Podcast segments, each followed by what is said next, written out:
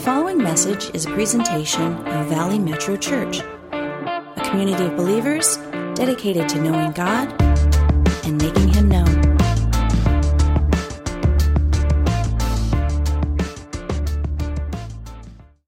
Come on, happy St. Patrick's Day. you know, the, the, thing about St. Patrick's Day is uh, to some people it doesn't really matter at all. To some people it actually matters a lot. Some people it's just an excuse to drink, uh, to be honest with you. And, and I've seen all those different varieties uh, coming up. You see, uh, my mom was born and raised in Ireland. She came over on the boat right from the old country.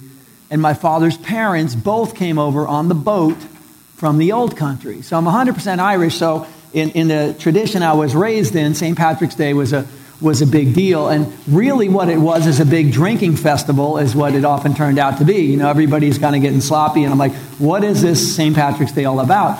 Come to find out, what it was really about, the real meaning behind it, was St. Patrick was actually captured and sold as a slave uh, before he was St. Patrick.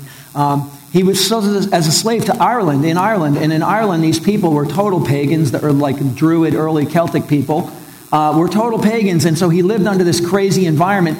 And finally, one day he gets out, he escapes, and he comes back to uh, the, the arguments between England, Wales, and Scotland. They all try to claim him. And he got trained up in the Lord. He got trained up in the Lord. And he felt the Lord say, Go back to that land, to those people, and tell them about me. And he's thinking, Wow, these people had me captive over there. I don't know how this is going to go. But he goes over in faith and he's trying to explain to these people who have multiple gods about the living God of the Bible, the true God. And, and he's trying to break through and he's like, okay, so instead of worshiping multiple gods, we should worship three gods. And he's like, no, it's one true God in three persons. And they're like, yes, three gods. And he's like, no, no. And he's trying to explain it to these people. And he's like, Lord, help me get through to these people. They're not seeing it. I'm trying to explain the triune nature of God, the Trinity, and they're simply not seeing it. Sometimes people don't see it very well. And as he's praying, he looks down, the Lord says, right there. And he reaches down and he picks up a shamrock, which has three leaves and one stem. And he's like, guys, look, do you see it? And as they start looking, they're like, oh, we see it now. We see it now. And Ireland changed from a total heathen, pagan, uh, pluralistic nation where they had so many gods and all kinds of crazy things, barking at the moon and everything else they were doing over there, the early Druids. A lot of your Halloween culture, craziness, comes from that early culture. You wonder why people walk around looking. It came from that early culture. Uh, and St. Patrick tell, teaches them about the Trinity, the triune nature of God. Father, Son, and Spirit make up one true God, Elohim, the plurality of God's nature in a single God. And they finally got it, changed the entire nation. So honestly, St. Patrick's Day should be a day of celebrating um, true faith for Ireland, for a nation that went from total heathen pagan to Christ Center. But it ends up being a drinking fest anyway, and I witnessed it growing up. Um, so maybe some of you guys do as well. But that's the meaning behind the day. If someone asks you what the day is all about, or maybe you need to remind them, do you know what this day is really all about? This day is about the Trinity that changed the nation. Amen? The Trinity changed the nation through a shamrock that some people didn't see it at first, and if you look long enough, you go, oh, now I, now I see it. It's kind of like artwork sometimes. You know, you look at artwork, and, and people go, do you see it? Has anybody ever asked you that? Do you see it? How many of you guys do see it? How many of you in the camp that you totally see that? How many of you don't really see it? Okay, I'm like you. I don't really see it. Um, there's certain artwork, they're like, oh, isn't it great? Don't you see it? I'm like, no. I'm not, I'm not saying, they're like, you don't see it? And I'm like, no. And I'm like, do I got to hold my head different? I mean, I don't know what I have to do. I'm, I'm not seeing it. And um, we happen to be uh, blessed with the opportunity to live right next to probably the greatest um, assembly of art on the planet right up here at the Getty Center. The Getty's got some of the greatest pieces of art in the world. In fact, someone has said that the Getty has changed the value of art around the whole world because any piece they want, they can buy it. And that's completely altered valuation of art. So they've got everything up there. When we have family and friends in town, it's not uncommon. Somebody says, Hey, can you take us to the Getty? So we'll go up there. And, you know, as we walk through some of these things, looking at some of these pieces, um, you can tell there's some who really appreciate it. They're just staring, they're enamored, and they, they see all this stuff. And I don't. Um, I'm looking at a Van Gogh or a, a, Picasso, and I'm like, yeah, I don't get it. I'm going to move on this way. Um, and they're like, don't you see it? And, uh, you feel like a sinner because they, they get it. And they're looking at you like you like you're some like low level. You're like, I'm sorry, guys, I just don't see it. I believe it's the same way in our faith. In our faith,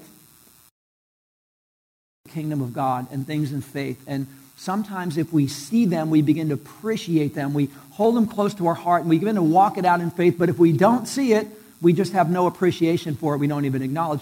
And that's why Jesus, when he came, he modeled the kingdom of God. He showed us what the realm of God really is like so that we could see it with our own eyes when we read the text of scriptures. Jesus of Nazareth, he comes alive, and we're like, I'm beginning to see it. And in case you, you, you didn't see it in his modeling, then you read the parables, and the parables are all these stories where Jesus is sketching out another masterpiece. And it's like, do you see it? And some do see it, and others are like, yeah, I'm still not getting it. Okay, how about this one? And he sketches out another one. He goes, now do you see it? And some are like, oh, yeah, now that one I'm beginning to see. Some of you don't have it yet. Let me show you again. And he's doing all these parables explaining the realm of God, the kingdom of God, what God's nature really is. If you ask people, tell me about God's nature, you're going to get 50 different views out there of what God's nature is. And Jesus says, let me tell you what God's nature really is. Because those are all counterfeits. Let me sketch it for you. Do you see it? Some people see it, some people don't see it. He sketches another one. And each time he does it, you're like, yes, it's getting a little clearer every time you sketch a picture of the kingdom. And so today we're in Matthew 22, and Jesus is sketching a picture of the kingdom, and he's doing it with greater clarity for us. And uh, to bring us up to speed a little bit, Matthew 22, you can open your Bible there or read it on your device, however you read it. We'll also have it for the for the, for the wall today, but Jesus is sharing the kingdom, and he's sharing what the kingdom looks like, the realm of God, the nature of God. It has to do with how do we respond as, as children of God? How do we live? What are our protections? What are the blessings? What are our, um, what does God have for our future? What is expected of us now? Who gets in and who doesn't get in and how they get in? All these things are explained in these pictures that Jesus is putting up as the realm of God. Do you see it? Do you see it? And, and, and hopefully, every time we hear these parables, we're like, now I'm really starting to see it. Because if you see it, you can walk it out. But if you don't see it, you won't really appreciate it. So, to bring us up to speed on today's parable, Jesus told three in a row. Today's the third parable in a row. And the other two go quite simply like this. I'm just going to summarize them. The first one was with two sons. He said, The kingdom of God's like this two sons are told to go work in a vineyard. And uh, one of the sons says, Sure, father, I'll go. And he doesn't go. And the other son says, No, I won't. But he ends up going. And Jesus asks the, religious leaders, He says, Which one do you think honored the father? And he said, The one who actually went to work in the vineyard honored the father. And Jesus told these religious leaders, He goes, You guys are like the other son. You guys are like the son who was supposed to go in the vineyard, said you would, but never did. And he, it was pretty shocking reality. He was saying, because of that, the, the realm of God, the kingdom of God is going to be taken away from you, all this opportunity with the vineyard, and it's going to get, be given to another people, a people who are faithful with it. Talking about the New Testament church, Christians, believers. And so you have been included in the realm of God in this first parable. And some people like, oh, I see, there's a shift going on of God using Israel through Abraham, Isaac, and Jacob, and Moses. And Romans 10 says at the end times he's going to bring them back in. But in the meantime, they really struck out quite a few times. And he's saying, I'm taking the kingdom. He's drawing a picture. Do you see it? He's like, you see what I'm saying here? And, and if you look close, you're like, I think I'm seeing. The, the, the picture says, I'm taking the kingdom away from Israel and giving it to a people who are faithful. And that's why the gospel went first to Jerusalem, and some accepted it. But many rejected it. And it has spread all through the whole Gentile world. Again, to this day, some Jewish people accept it. Praise God. That's what their design is, and to know their Messiah. But many others do not. And the gospel has gone to the Gentile world. And that's what the first one, the first one told us. And the cool thing about that parable is Jesus said something very shocking. Israel, understanding the way God works, is clean up your act and get your act very cleaned up, get everything tuned up in your life, and then you'll be in a position and a place to come to God. Now, Israel saw this historically their whole life. This is just simply the way they, they viewed the kingdom of God. And Jesus said in that parable, said something shocking and alarming. he said, the prostitutes and the tax collectors, religious Pharisees, are actually getting into the kingdom ahead of you. Now, if you saw that in a picture, you'd be like, well, wait a second. That, I thought you clean up your act, and the better you behave, the more you deserve heaven. Seems to make sense in our natural mind. And to the Jewish people, that's the way they sketched it, and that's the way they lived it. And Jesus drew a new picture, and he said, No, the kingdom is like this. You guys weren't faithful. Another people will be responsible. And secondly, secondly, prostitutes and tax collectors are going to get in ahead of you, which was an alarming uh, shocking reality. And that simply means the kingdom of heaven isn't based on those who deserve it, it's based on those who need it. Amen? The ones who need forgiveness and recognize it. Those are the ones who get in. So the prostitutes and tax collectors were like, yeah, I, I need that. And they're getting in ahead of the religious people who really thought they had it down and they had really good behavior and they deserved it. Jesus said, No, it's being taken away from you. So sometimes that's hard for us to visualize. Sometimes it's hard uh, for us to see. But I want you guys for a moment to picture yourself, picture, excuse me, in your mind, because we're talking about masterpieces. And you can either see it or you don't see it. And if you see it, you appreciate the value. And if you don't see it, you don't appreciate the value. And I want you to understand the summary picture of that parable that Jesus taught. It's quite simply this. Close your eyes for a second and picture, for a minute, just in your mind, however this looks to you. Picture sinners running into the arms of a, of a loving God. Because when you're seeing this, you're seeing the kingdom of God. Picture sinners of every diverse nature running into the arms of a loving God. You can open your eyes now, but whatever that picture looks like, when you see that, you are seeing the kingdom. That's better than a Picasso. That's better than a Van Gogh. That's a script that you go, Do you see it? And you're like, Now that I see beautiful, you are understanding the realm of God. And that's really what that parable was all about. So if you're a note taker this morning, I encourage you to write a few things down because this is what the kingdom of God's all about, how his realm works. The picture Jesus is drawing today has given us a clear picture. We're building on the same conversation. He, he, he shares three parables in a row. And that's why I want to bring us up to speed. So the first one is this picture sinners running into the arms of a loving God because that's, that is what seeing the kingdom is all about. And when you see that happen, you go, I'm seeing the kingdom right in front of my eyes. And this helps us get a view of what the kingdom is all about. See, if we think the kingdom is all about me, myself, and I, uh, we completely miss it because when you read the parables, you'll find out the kingdom of God, the realm of God's not all about me, myself, and I. It's about all these things that Jesus is sketching. And this is one of them right here. When you see sinners running into the arms of a loving God, you are seeing the kingdom before you. When you know anyone in your life who is is, is, is living outside of God's love and his forgiveness. Uh, and we're all sinners who fall short and need his grace. But when you see a sinner running to the arms of a loving God, right there, that's revival. You are seeing revival in your lifetime, and it's, it's absolutely beautiful. That's what Jesus is uh, picturing for us. And so um, we talk about seeing a picture and being able to appreciate it or not. Um, sometimes people see a picture and they're asked, Well, what do you see? I don't know, what do you see? I don't know, what do you see? And they're like, I don't know what I see. So pictures are very interpretive sometimes, but we have a picture, uh, and speaking of interpretive art, we're going to put it on the screen. And this picture, when you see it, you, you have one or two reactions to a picture like that. Either a picture like that, well, that's messed up. That's messed up. Because those guys are all out to lunch, they're a bunch of partiers, a bunch of hoodlums, and Jesus doesn't need to be belong anywhere near those people and they don't deserve to be near Jesus. That's one reaction. Some of you might have that reaction. The other uh, reaction is sinners need a Savior, and sinners are getting into the kingdom of God before some religious people. And so this is kind of what the early Pharisees saw. Jesus, you're hanging around, there's drunkards and prostitutes and tax collectors. I can't believe you're having a meal with them. And they had no framework, they had no framework in their mind, their view of the kingdom for this.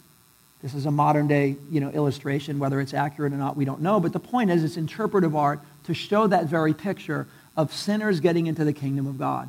Again, uh, uh, the kingdom is not based on what we deserve, it's based on our need. And sometimes when people are steeped in their sin, they come to terms with their need pretty quickly. I know I did in my life, I trust you did in your life, um, but, but that's an interpretive piece. And you might have two reactions depending on how you see that picture. And I'm just trying to uh, present that to show we look at art and we look at things and we view them different ways. And Jesus is trying to sketch the kingdom for us today. And he just said in the last one, prostitutes and drunkards are getting, tax collectors are getting in ahead of religious people who think the good behavior is what's going to get them in. Now, listen, how many of you know the Bible says, uh, uh, models to us, you come as you are, but you don't stay as you are. Amen? Amen? This is important because this is the kingdom of God. You come as you are but you don't stay as you are. You come as you are, meaning it doesn't matter what you've done or where you're from. It really doesn't. And, and this is a part religious people have a problem because I could see the kingdom for these people, but not those ones because categorically their behavior is extreme and it doesn't seem very redeemable. But that's not the heart of Jesus at all, and that's not the heart of God at all. Everyone is redeemable. So you come as you are, and then when you're in the presence of the living God, He is saying, Turn and follow me, right? Jesus said that to everyone. He actually walked up to them and said, Turn and follow me. And there is the moment of truth where people have to make this monumental decision in life, the life decision of a lifetime. Will I turn and follow him or not? So it's not that Jesus spent his whole life hanging out at the table with a bunch of sinners, but he would go to their house and he would have a, a meal with them and a conversation with them. And he didn't come back every night to um, do shots with them or whatever's in the picture, but he did say, Turn and follow me, right? And so people had the choice at the table to get up and turn and follow or not. So you come as you are, but we don't stay as we are because Jesus is tuning us up along the way. It's called sanctification, and that is the process.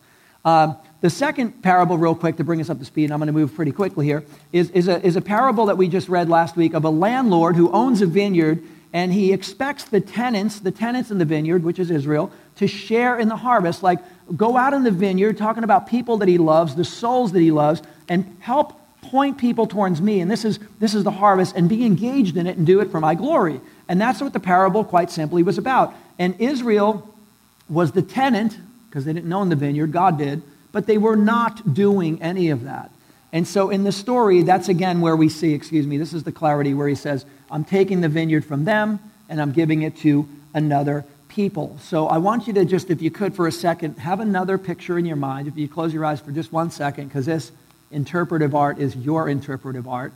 Um, the picture uh, that I want you to just imagine for a second is, is picture God smiling on you as you share your love for his son with somebody. You sharing your love with his son Jesus with somebody.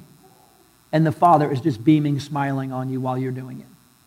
You got that picture? And we can open our eyes right now. That's important because that is the kingdom of God. That's an interpretive piece of art that Jesus said in the scripture that when you go in the vineyard, they're not doing it, so I'm sending you. And this is what the Father wants, it what makes him smile. In fact, scripture says when one sinner repents, there's a celebration in heaven. Just one. So when you're sharing your love of Jesus with somebody else, the Father is smiling on you. And now we're starting to see, oh, this is what the kingdom looks like. And Jesus is explaining uh, these. Now, when, it's, when we talk about doing the work of the kingdom and stepping into the vineyard and, and, and following through on this realm of God, the kingdom of God, and what it looks like, um, there are many different ways that people tend to uh, model their love for God or share their witness with the world around them. Um, some by do it by simply sharing the good news, literally the gospel of Jesus Christ, which is, you know, Jesus died for our sins and sin separates us from God. He loves you so much, he paid a price you can never pay. But when you come to him, we turn and follow him. And he, if you ask him, he'll take away everything you've ever done, past, present, and future, and secure your name in the Lamb's Book of Life and put his spirit in you here and now on earth so you can live with purpose and destiny, abundant life here and now and later. And they present the gospel. And that is, that is the marvelous. That's like a grand slam approach. However, that's not the only way. Some people share their testimony. Uh, they might not be good at explaining the gospel, but they could say, let me just tell you what happened in my life, okay? I was living like this. I had this encounter with God. At least I sense God calling me to change my ways and follow him. I did, and this is what God's done in my life. And there's a, a before Christ and a transition and an after Christ encounter, and you explain that, and that is an amazing way of sharing faith with people. Other people are not really great at speaking things out, and they just, uh, I'm just going to love on people, and eventually they'll know that I'm a Christ follower, and uh, they'll know we're Christians by our love. Amen? Um, so this is powerful too. All great ways of sharing love. Other people, it's serving. When you serve people, they're like, what compels you to serve and like help like that? Well, you know, Jesus modeled this for us, and that's why we do it. So when we share the gospel, share our testimony, love people, serve people, these are all remarkable ways of witnessing and sharing our faith. However, there is one that we often miss out on, and it's monumentally important. It's incredibly powerful, and that's exactly what today's parable is about. Jesus is sketching a parable today based on the realm of God, the kingdom of God, the picture of what it looks like, and he's talking today about the one that we often don't do, or the power of this monumentally important one that is so effective and it changes so many lives, but we don't always step into this one. And this, quite simply, is the power of invitation. Would you say that with me? The power of, one more time? The power of invitation. Jesus is going to talk about all about invitation. He's drawing a masterpiece today. It's all about invitation. And he's going to go, Do you see it? This is the kingdom of God. Do you see it? And some people are like, No. And other people are like, I'm getting to see it. My prayer today is that we get to see what Jesus is presenting in uh, the power of invitation because you and I get to people, get to invite people into things, not by all of our words or all of our service, just by inviting people to, when they encounter God and they encounter his love, uh, you're going to see lives transformed. And a lot of times it comes simply through your invitation or mine. Uh, this is so overlooked. Let's look at this passage, Matthew chapter 25. We're looking at verses 1 through 14 this morning, and it, we're going to look at it in sections. And it, it goes like this uh, Jesus spoke to them again in parables, saying, The kingdom of heaven is like a king who prepared a wedding banquet for his son. He sent his servants to those who had been invited to the banquet to tell them to come, but they refused to come. Then he sent some more servants and said, Tell those who have been invited that I have prepared my dinner. My oxen and fattened uh, cattle have been butchered, and everything is ready. Come to the wedding banquet. But they paid no attention and went off, one to his field and another to his business. Now, this passage right here is God the Father, the realm of God. If you want to know what it looks like, here's a summary, a sketch by Jesus this masterpiece, this is what it looks like. The Father is preparing this epic, monumental wedding banquet. And it's off the chart. You can't even describe it. No eye has seen, or ear has heard, or hearts imagined what God has in store for those who love Him. You can't even descri- describe how monumental it is. But it's when we transition from this life into eternity, it starts with this blow up celebration that would just, just like be incredibly amazing. And here's the thing about this celebration I want to say from the beginning. When you're at that table, and we can't explain it exactly. It says in Revelations 9, 19, 9, Blessed are those who are invited to the marriage supper of the Lamb. The Bible talks more about this celebration in other uh, parts of the Bible, but I just want to say this about it. It's such a monumental celebration. It's so epic. It's so, it, it, it completely, your future is entirely different. If you, if you get to sit at that table, if you get to sit at the table, you will have a completely different future. If you don't get to sit at that table, you will have a different, completely different future. Can I just suggest something? Everyone you care about in your life, all of your friends, family, neighbors, coworkers, all the people you care at, you're going to want them at that table. Amen? No, no, listen. You're going to want them at that table. You're going to really want them at that table. You're not going to want them to miss this banquet. And the Father's heart is exactly that. I want everyone at this table. And you're going to see it in the parable right now. It's a monumental thing. It's not just some little story about, this is the kingdom of God, the realm of God. It's what it looks like. It's who gets in and what happens and who doesn't get in. You want everyone you know at this wedding banquet. So Jesus is the groom and we are the bride, and there's going to be this great reunion the Bible talks about, a massive celebration. Um, and God the Father wants everyone there. How many of you know God so loved the whole world? Everyone say the whole world? That's why he sent his son, because he loves the whole world and he wants the whole world at the table. And the Father's table is big enough and his house is big enough. Amen? He wants the whole world there. How many of you know whosoever? Everyone say whosoever.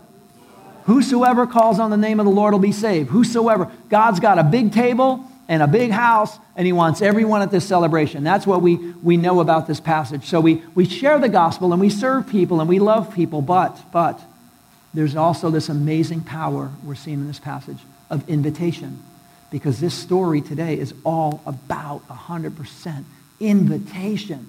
That the kingdom, the realm of God, comes by invitation. Yes, we share the gospel. Yes, we share our testimony. Yes, we serve people. We love people. But invitation is so massively right in the middle that without an invite, some people don't get an invite to the table. And you're thinking, well, I wish they did. Well, who gave it to them? Did they get an invite? Well, uh, no, I guess they didn't get an invite. Well, this is why it's so important. The power of invitation is so important. So if you're a note taker, I encourage you to write this one down this morning. It's our third point. Is God is calling me to use the power of invitation. He's calling you to really up whatever wherever invitation is in your life, maybe move it up. He's, he's drawing a picture of the kingdom. It's like here's a Picasso, here's a Van Gogh. Do you see this one? It's a Monet. And you, and you go, Do you see it? And Jesus is like, This is better because those ones are going to burn in the end. They're not going to last. Everything's going to fade away, but my word will last forever, Jesus says. Do you see this one? The kingdom of God comes by invitation. It is epically powerful. You want everyone at the table so use the power of invitation. This whole parable is about invitation. So some respond and say yes. Praise God for that. They respond and say yes. But some refused. Some just flat out refused. Some might refuse us. Some ignored. Some are too busy with their business. You talk to people, oh, I can't on Sundays. I work on Sundays. I do this on Sundays. I do that. So whatever it is, it's like coming to God's house, being in the realm of God, being around God's community, all that stuff. I can't because of a million reasons. That's fine. We got a million reasons, but I'm just saying, in this passage, they had a million reasons too. You either accept the invitation or you don't. We don't take ownership of that. We can't take that overly personal, but we got to use the power of of invitation. Now, in this time in the Bible, when the Jewish people were the religious party of Israel, they were very zealous against Christ and the Christ followers. Jesus was presenting the kingdom in a light that they did not understand. They didn't want to embrace it. Some of them did. Some of the Pharisees were in the early church, but many others did not. And because of this, there was hostility. Even the Apostle Paul, as you know, when he was called Saul, was involved in the persecution of the early church. So this this is starting to get heightened right now. And Jesus, in this parable right here, historically, timeline, we see Jesus goes to the cross within the week of sharing this parable. So it's building and building and building. And so uh, there's a prophetic passage that Jesus shares right now because now they're starting to mistreat the messengers we're going to see, the ones that are simply inviting. They're inviting people to Jesus, and they've started to mistreat them. And so Jesus shares this passage because this passage is about to come to fruition within about a week after Jesus shares this. It says in verse 6 So some, some said they're busy, some ignored, some said they're too busy with their business. And then verse 6 The rest seized his servants, mistreated them, and killed them. The king was enraged. He sent his army and destroyed those murderers and burned the city. Again, this is a prophetic passage. The early Christ followers were inviting people to come to know Jesus. This is what they were doing. And many were, in fact, mistreated and seized, and some were killed. They're just trying to invite them to the wedding. If you know Jesus, you're coming to the wedding. Come to Jesus. When you meet him, you're getting in on the wedding. So let me just get you to Jesus. If I could somehow get you to Jesus, you're in on this epic wedding and everything that goes with it. So let me get you around him somehow, some way. Let me just get you in the presence of Jesus and you will be forever changed. And so some were seized and mistreated and killed the book of Acts says the apostle Stephen, not the apostle, but Stephen, a leader in the early church, was one of the very first ones who was martyred for his faith, just simply trying to give the invitation, just trying to invite people. The apostle Paul was beaten, stoned, and in prison just for trying to invite people. The other apostles, all except for the apostle John, we know from church history, were all martyred a martyr's death just for trying to invite people. And the city of Jerusalem was destroyed in 70 AD, just like Jesus said, because Israel did not recognize the time of their visitation, and they stoned and killed people who were just trying to invite them. You see how that works? This is a prophetic passage, very, very powerful. We, we live in a time and day you don't get stoned and beaten for trying to invite people. We don't get, we live in this, there's some opposition and hostilities, but I will tell you, uh, we live in a pretty free world where you can make an invitation and you and I don't take the ownership of the response. It's not up to us. But we know there's an epic celebration that will change every. We want all our friends and family at the table, and you and I stepping into the power of invitation, the way this is modeling the kingdom, is so important. And, and so the early church tried to do it as well in a very hostile environment. But guess what? They didn't stop. They continued in the power of invitation. And when the city was destroyed, the gospel spread all over the known empire. And the kingdom of God just went exponentially. Thousands and thousands and thousands and thousands getting in because they continued in the power of invitation. It was really awesome. So verse 8 goes on this way, and it says this. Then he said to his servants, The wedding banquet is ready, but those I invited did not deserve to come. So go to the street corners and invite to the banquet anyone you can find. So the servants went out on the streets and gathered all the people they could find, the bad as well as the good. Would you say that with me? The bad as well as. It's kind of shocking. Again, with that picture, we read that and go, I don't know if I want the bad as well as the good. This is our thinking. Jesus is like, invite them all, the bad as well as the good. Um, bad as well as the good. And the wedding hall was filled with guests. But when the king came in to see the guest, he noticed a man, there was one man there who was not wearing wedding clothes, and he asked, How did you get in here without wedding clothes, friend?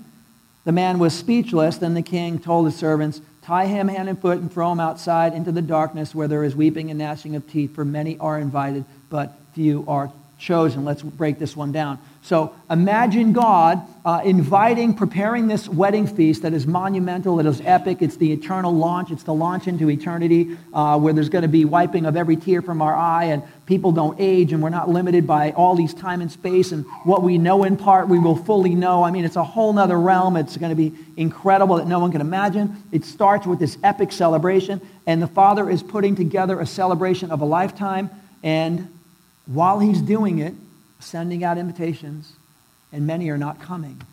Ouch. That would hurt. Um, so God says, Would go out and invite anybody you can find? The ones I wanted to send at first said no. Sent them an invitation, they said no. Sent people out to remind them audibly, hey, you got a reservation. You are going to come, right? And most didn't come. So the good servants, it says in the passage, went out and gathered all the people they can find, the good as well as the bad, and God's wedding hall was filled with guests. And then there's one man, there's one man who somehow gets into the feast, but he didn't have on wedding clothes. How many of you know the scripture says that through Jesus we are clothed in righteousness? You know that? So that's a righteousness not our own. This is the thing about good and bad people. We look at them and we think spiritually this is how they're clothed. They're clothed in good things or they're clothed in bad things. But the scripture is saying uh, that we don't get to heaven by our good works. It's not by our clothes. It's not by our looks. It's not by our outward appearance, even our good works. That we are clothed in righteousness, that Jesus imparts a righteousness to us that we never had on our own. Doesn't matter how good your behavior is, you still need his righteousness. Amen? So this guy in the passage is showing someone who thinks they have a way to get into heaven on their own. I don't need the gospel. I don't need God's way. I don't need a word of God. I got my own way to heaven, and I guarantee you have friends and family members and neighbors who think that they can get to heaven on their own. They think their good outweighs their bad, right? So many. I do more good than bad, so I'm getting in, okay?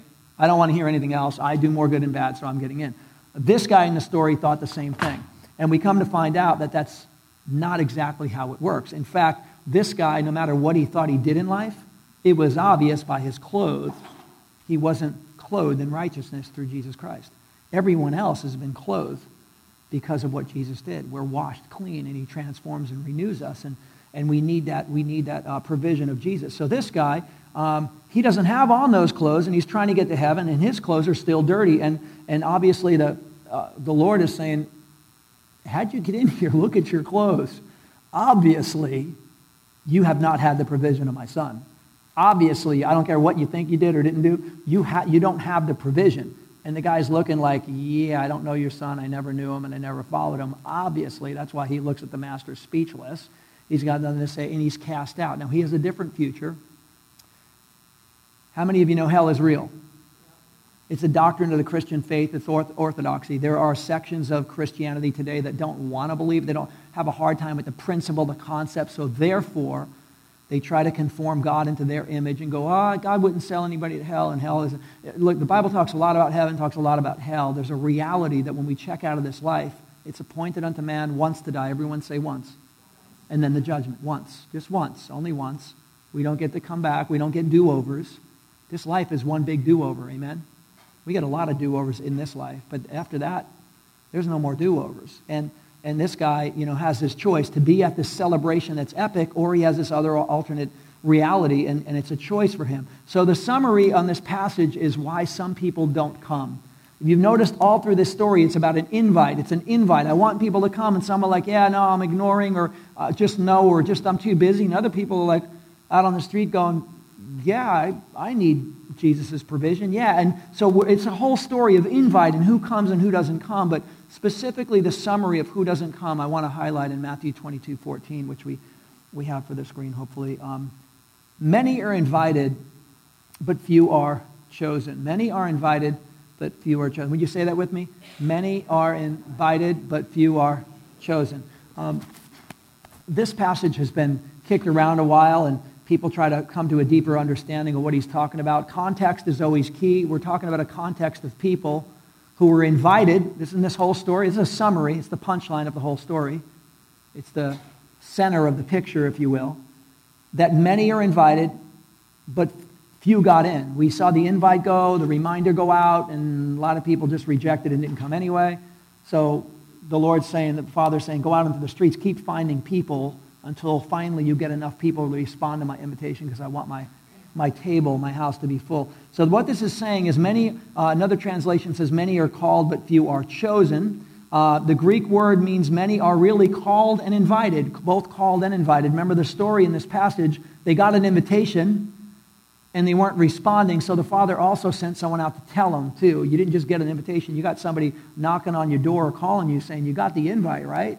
You're going to come, right? So there's a calling an invitation. That's what this word really means in the Greek, that they were called and invited essentially to God's table, but but many are called, but few. The word mean few doesn't mean three. The word few means a whole lot less than the amount of people called.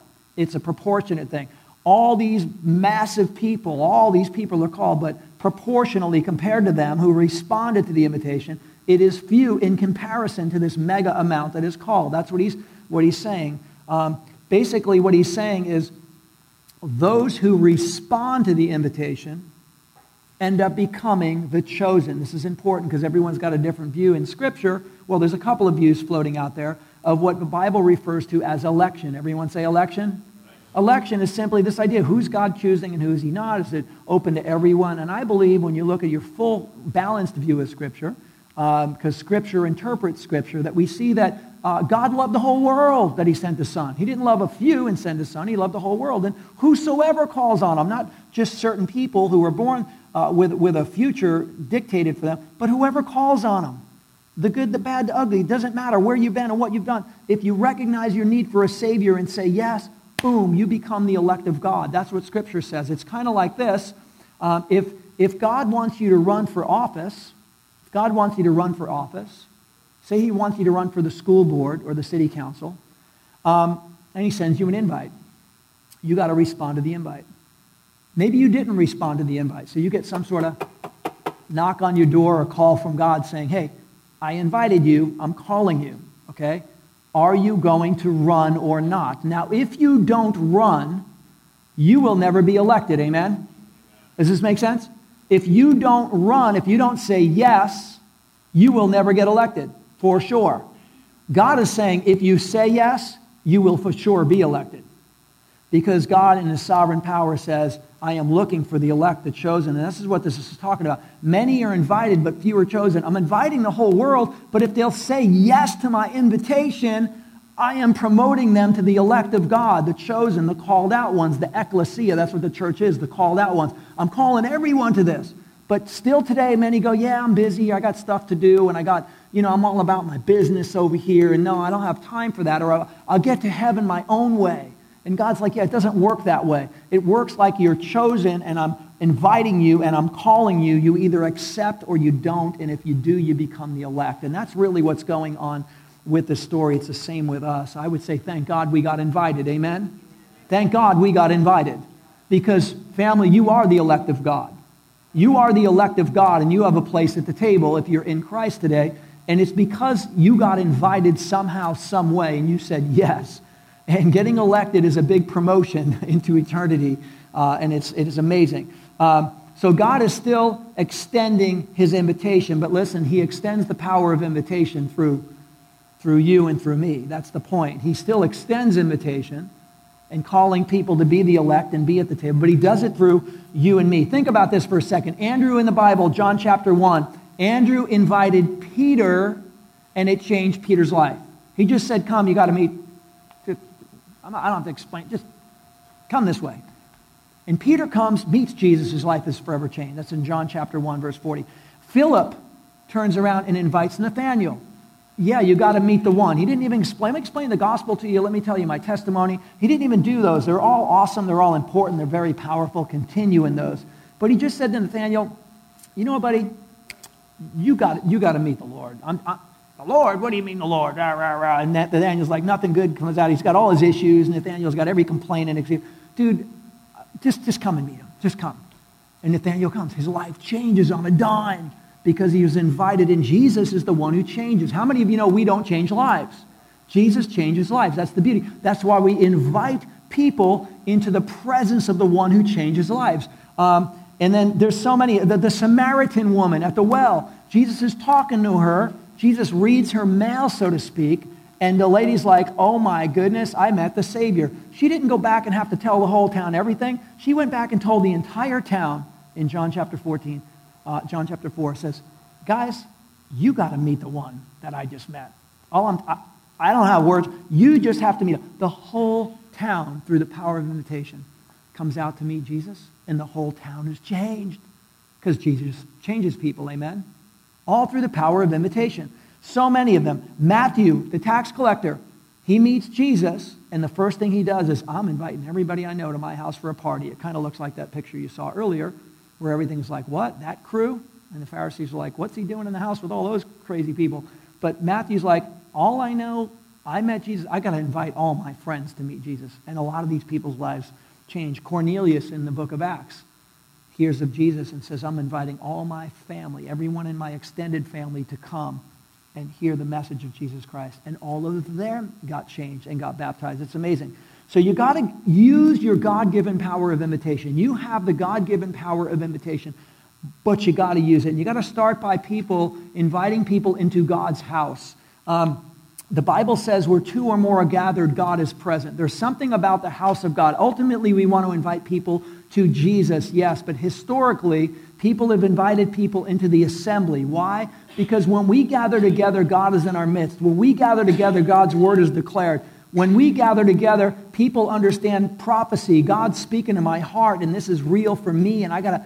God's engaging me today, and uh, through worship and adoration, as His Spirit is invited into this room, because He inhabits the praises of His people. That just being in the presence of God that way, people like God is here, and He's getting my attention. When we invite people to church, we're inviting people to Christ, and this is a great avenue. So I want to encourage you guys to start using your power of invitation. In fact, uh, if I could ask um, the ushers in the back, we have these invite cards, and they should be on that back table.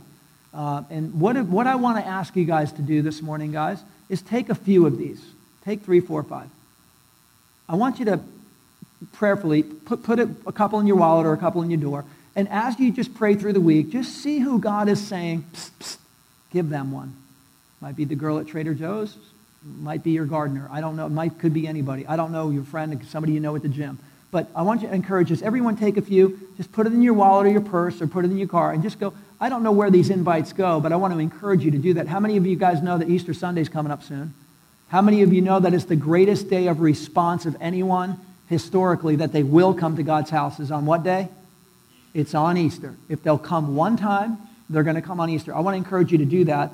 Um, because when people come to God's house, uh, they're among God's family, and that changes them. When people come to God's house, they're among God's word, and God's word changes them. When people come to God's house, they're touched by God's spirit, and God's spirit changes people. They hear God's invitation on their own lives, they respond to the invitation of a lifetime. Oftentimes, they do that, make that decision in church. Not everybody, but oftentimes that decision is made here at church. Um, so that they too might become the chosen of God and sit at the table with you in eternity. That's really what's going on. Uh, but listen, some, some stay silent and some never enter. Love God, but stay silent and never enter into the power of invitation. And I'd like you to write this fourth point this down because this applies to those who don't. The parable is all about invite.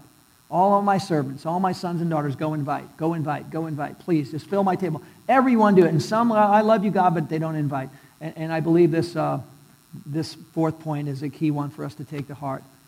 But many are called, excuse me, many are, shouldn't say but. Many are called, but few are frozen. Many are called, but few are frozen. And it's just a word play on what Jesus said because it is a reality of yes, we're called. Yes, we're elect. Yes, we'll be at the table. Yes, you said make us fishers of men. Yes, go make disciples. But I'm frozen. And I'm not sharing the gospel and I'm not sharing my testimony and even this invite thing. I'm not, that's frozen. And Jesus would like to give us his power, his presence, a courage, and a boldness to break out of that thing because this is what sons and daughters do. That's why he sketched this picture. This is what the sons and daughters of God do. They invite people to the table of the Lord. That's what we do. We invite people to the Lord's table. You and I don't right? Redeem people, help redeem people. Forgiven people, help people to forgiveness. People who have, have drank and seen that God is good, take, bring other people to, to water. Amen. Um, in fact, Isaiah 55 says this Come, all who are thirsty, come to the waters. And you who have no money, come and buy and eat. Come and buy wine and milk without money and without cost. Why spend money on what is not bread and your labor on what does not satisfy? Listen, listen to me and eat what is good, and you will delight in the richest of fare. In other words, come, it's free. God's got a spread for you that will satisfy, and the world doesn't know it, and it's free. And God says, tell them to come. God's invitation. Have them come to my table. Have them taste and see that the Lord is good. See, you can't make people taste and see, and neither can I. But the Lord can if we just invite them. Let them taste and see for themselves if the Lord is good. That's what this is really about. So we get to offer people, when you hand them an invite, you're offering them what truly satisfies. Amen? Truly satisfies. That's what an invitation is. I'm just offering you what truly satisfies. You don't have to change anybody. You don't have to convince anybody. That's not our job let me offer you what truly satisfies. Um, Matthew 11, 28 says this Come to me, all of you who are weary and burdened, and I will give you rest. Uh, he's saying, Look, uh, Jesus is looking at people going through life carrying loads they can't carry. Their knees are buckling, and they're trying to get through life with these loads. And he's like, I didn't make you for that. But you're never going to find relief from those burdens in this world because this world simply doesn't offer relief from the burdens. Of course, the sin burden is the monumental debt, but there's other uh, weight, but there's all kinds of other burdens that people carry that Jesus died on the cross for. And he's like, come to me. If you're weary, you got to have reload. So all you and I are doing is we're offering people, giving them an invitation to, to, to take their weight away, to take their burdens away, and come to the ones who's the one who relieves them of all their weight. That's what Jesus says. Come to me. They're going to find rest. They're going to find peace. So we get to offer the Prince of Peace. Would you like to meet the Prince of Peace? Can I tell you, when I came to faith, the attraction for me wasn't my sin removal at first because I didn't think I was that bad of a person. That's not why I stepped into a church. I didn't say, I'm a sinner and I need to find a place to get rid of my sin. Let me find a church that I, I did. That's not what I did. Uh, what I did is I need peace in my life. I had a lot of stuff. Had money, had cars, boats, you know, Corvette, had, had stuff in bands, big equipment. You know, I had stuff, but I didn't have peace. And I'm like, where am I going to get it? I think God can give peace. That's all I knew. So I was looking for a church because I was looking for the peace of God. And along the way, because I got an invite, I came and I met the Prince of Peace. Amen? And when I met the Prince of Peace, there's a lot of good news in the book, by the way. And the fact that he's the Prince of Peace is part of the good news. I met the Prince of Peace. And in encountering the Prince of Peace and growing with the Prince of Peace and reading the word of the Prince of Peace, I began to realize other things in my life, like my own sin nature and my sin debt, and that I need to turn and follow and get baptized. I didn't know that. That's not what I came for. I came for the Prince of Peace. Jesus is saying, Come to me, all who you're weary and have a heavy load. I'll give you rest. You know? And uh, told the, the woman who was about to get stoned to death, Man, I'm not going to judge you. Sin no more. But I'm not. She's like, Wow, I found somebody who doesn't condemn me. Yeah, someone who doesn't condemn you. Someone who's telling you to go out and get the good and the bad. Even the bad, look, yes, the good and the bad. Okay. And they're going to find someone who doesn't condemn them. And it's just amazing what we get to invite people into. We get to offer freedom to those carrying burdens. We get to offer living water to those who are thirsty. We get to offer peace to those who simply have none. And our evangelism, guys, does not have to be as difficult as we make it because sometimes our evangelism is, evangelism is as simple as extending an invitation. It's that simple. It's not that complicated. And that's why some don't share their faith. Well, what if they ask me, what if this? And, what, and, and sometimes there's a fear of wondering, what would I say or what would I do? Listen, that's really not it. If you've met Jesus, just tell somebody, I'm, I don't know, but you got to meet the one I met. That's all. I'm encouraging you to come, taste and see for yourself. That's not hard to do. This is the picture Jesus draws. This is what he's calling us into. This is the realm of God. Jesus sketched this picture of invitation today and the power of it.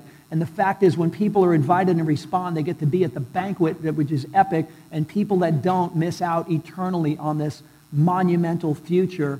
And you want everyone you know at it. And, and unless we see the picture clearly, we won't go, wow, I better start inviting because this is serious, like legitimate opportunity. But sometimes we don't see the picture and we walk around this one. That's in fact what the Great Commission is, guys. The Great Commission is simply God is inviting us to join him in inviting people to come and meet his son. Amen? This is the Great Commission in a nutshell. God is inviting us to invite others to meet his son. Because when people meet his son, they will hear his words too turn and follow me.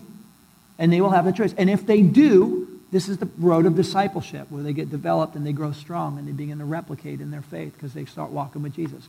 But our main role is to be fishers of men. God, I am going to partner with you in inviting people. You've historically used human instruments. You can call anybody anytime. You can call them in their sleep. You can give them a dream. You can do anything. But you've often used people like you and I to extend an invite and encourage people into the presence of God to meet the Son. That's really important. There's a national survey that was done that shows 83% of people who've ever come to church came by invite. Not just, yeah, I think I woke up one day with a good idea, maybe I'll go to church. That's very small amount, or people who stumbled in, or maybe they were offering a program I wanted to check out. That's very, very small. 83% is because someone invited them. Uh, and based on a national survey, uh, 82% of the non church people, everyone you know in this city, in this town, 82% of people who don't go to church said that they would come to church with a friend or a relative if invited. Would you say if invited?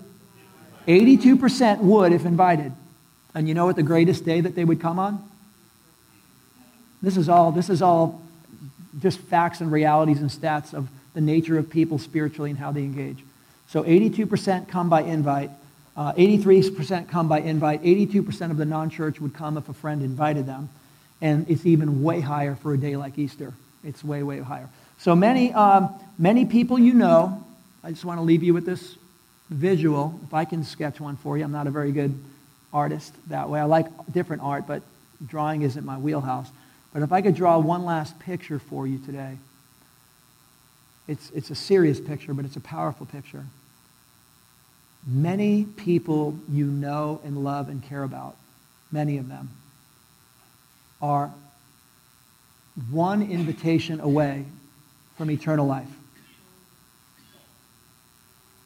Many are one invitation away from eternal life. Eternal life's waiting there for them, but they're one invitation away. Maybe they'll accept yours, maybe they won't. Maybe they're going to hear someone else's, they'll accept that. Maybe they won't. Maybe they're going to hear an invitation five or seven times. We talked a couple weeks ago that most people hear the gospel about seven times before they respond to it. Uh, I don't know which ones yours would be, but I, I can just tell you so many people are just one invitation away. The question is, will you invite them? Will you step into that place and say, the Lord wants you at his table. You don't have to use those words, but saying God's got a hope and a future for you. And it begins with Jesus. And I don't know what you think about Jesus or you think about the church or you think about, but can I just invite you to come and taste and see? That's all. Taste and see. And people will likely say, if you invite them, especially to something like Easter, they would say yes. Sometimes you invite them, they don't come, but a month or two later, they finally go, yeah, I'll come. But listen, guys, if we don't get people to taste and see that the Lord is good, how will they ever know? That's why the Bible says, Blessed are the feet that carry the good news. When you and I represent God, especially when we partner with God's invitation, we're going to see radical things happen and radical transformation uh, come. And so I just want to uh, close in prayer right now. If the worship team would come up, that would be great. Um, but remember, so many people you know are one invitation away from eternal life.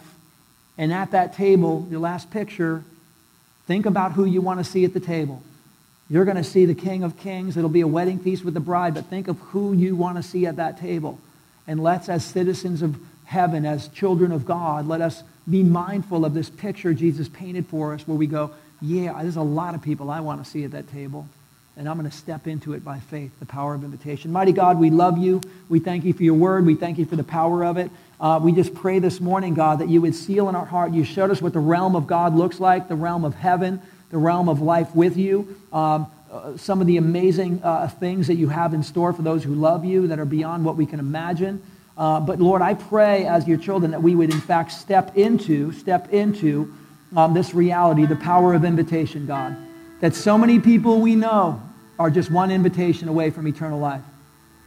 And I pray, God, that you would give us the boldness this morning. Give us the boldness this morning to, to share your invitations, God. Share your invitations. Show us how to invite, when to invite, but show us, Lord, get, I pray we would not be the frozen chosen, God. I pray we wouldn't go, I believe, but I'm not doing anything. I don't believe, I'm not opening my mouth. I'm not, I believe, but I'm not testifying. I believe, but I'm not even at least handing an invitation. God, call us into this. This is part of what we're made for, God. I pray we'd invite people to your presence, that they would fall in love with your son, Jesus, that they too turn it, might turn and follow and have this abundant life, God. We love you for that. And I just want to ask, as the worship team is just playing in the background, um, I don't know if everybody here today has made that decision with definition, the, the decision to say, yes, I'm saying yes to King Jesus. I'm getting off the throne and I'm putting him on it and I want to be at that wedding feast of the Lamb. I don't want to be like that guy who's like in there and thinks he's getting in with his own clothes because we find out your own clothes won't get you in. And uh, Jesus is saying, Come, taste and see. Come and drink. I have living water for you. And uh, this is not something we gravitate towards and we slide into the kingdom. This is a definitive decision where we step over the line where you say, I'm getting off the throne and I'm making you the king of my life. And when you do that, this is where you step into relationship with God. So I just want to ask everyone's eyes closed, head bowed. If you just would raise your hand, I want to agree with you in prayer. If there's anyone this morning who wants to make that commitment with Christ, we might have a room full of believers meeting. That would be great. But is there anyone this morning who is ready? Amen. The Lord seems pleased with you. The Lord is pleased. Anybody else this morning who is ready to step into um, relationship with God in a committed sense? Anybody else this morning that's calling? that God's calling you by name. Amen. The Lord's pleased. Anybody else this morning? Anybody else this morning? This has been a presentation of Valley Metro Church. To hear more messages or to support future podcasts, please visit us at valleymetrochurch.com.